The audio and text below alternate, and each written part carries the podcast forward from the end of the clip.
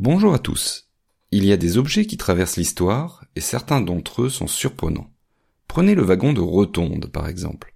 À la base, il s'agit d'un wagon tout à fait ordinaire, avec une caisse en bois sur un châssis en acier, la voiture numéro 2419D. Mise en service en 1914 par la compagnie des wagons-lits, ce wagon, ainsi que le reste du train, commence classiquement à circuler sur des lignes habituelles, reliant Paris à Saint-Brieuc, au Mans et à Deauville. Il assure par la suite différents services sur le réseau ferroviaire, notamment vers Bordeaux et Rennes, puis à l'Est. Et son dernier service civil se fait sur le parcours Paris-Thionville en août 1918. En septembre 1918, le train est réquisitionné pour l'effort de guerre et transformé en voiture-salon-bureau. Et il est finalement affecté au quartier général du maréchal Foch, le commandant allié du front de l'Ouest en octobre 1918. Alors que les Allemands acceptent de signer un armistice, il faut choisir un lieu.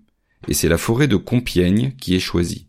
Elle est isolée, elle est peu éloignée du front et du quartier général allié, et surtout, elle est accessible par train. À travers la carrière on tourne passent ainsi des convois d'artillerie lourdes sur rail qui se dirigent vers le front. Et ce sont donc deux trains qui vont arriver dans cette clairière pour signer l'armistice. Celui du maréchal Foch, avec notre wagon donc, et celui de la délégation allemande envoyée par la Nouvelle République de Weimar. Et donc, le 11 novembre 1918, les Allemands montent dans le wagon pour signer l'armistice. Au centre du wagon et de la table qui s'y trouve, le maréchal Foch. Après d'ultimes négociations, la signature a lieu à 5h20 du matin. Les combats s'arrêtent enfin. Et voilà comment un simple wagon, devenu le wagon de Rethondes, devient un lieu historique, un lieu de mémoire. Mais une mémoire agitée, comme nous le verrons dans le prochain épisode.